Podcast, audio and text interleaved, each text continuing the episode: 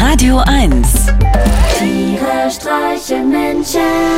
mit Martin Gotti Gottschild und Sven Phantom. Hallo Gotti. Hey Sven, ich bin gerade im Garten. Aha. Oh, das ist so schön hier.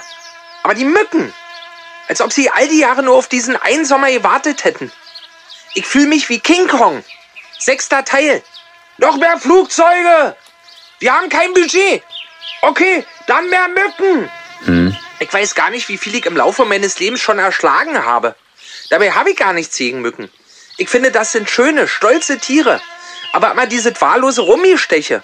Manchmal ja auch direkt ins Augenlid oder in die Ohrkrempe. Was soll das? Naja, Ja, ich weiß.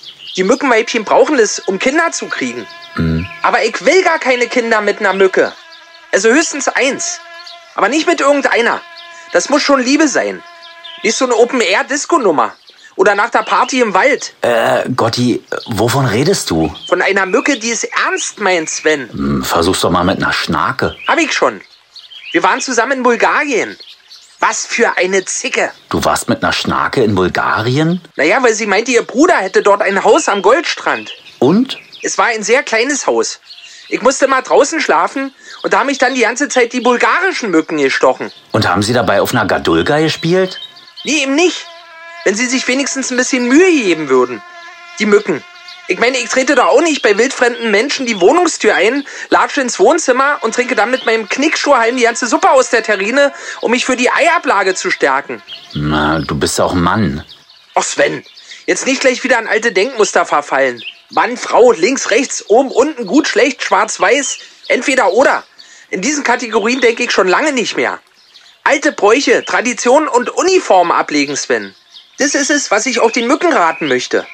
Sich mal ein lustiges Hütchen aufsetzen, eine Partybrille mit Schnurrbart tragen oder einen kleinen Blumenstrauß zum ersten Date mitbringen. Oder wenigstens mal gemeinsam ins Freiluftkino gehen oder einen Buchclub besuchen, bevor man seinen Rüssel im Gegenüber versenkt. So viel Anstand erwarte ich, wenn schon nicht von den Berlinern selbst, dann auch wenigstens von den Mücken. Entschuldigung, ich habe hier noch eine Freikarte für das Herbert Grönemeyer Konzert in der Waldbühne. Haben Sie eventuell Lust, mich zu bekommen?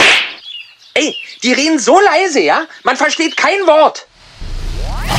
Tiere streichen Menschen. Jetzt auch als Podcast.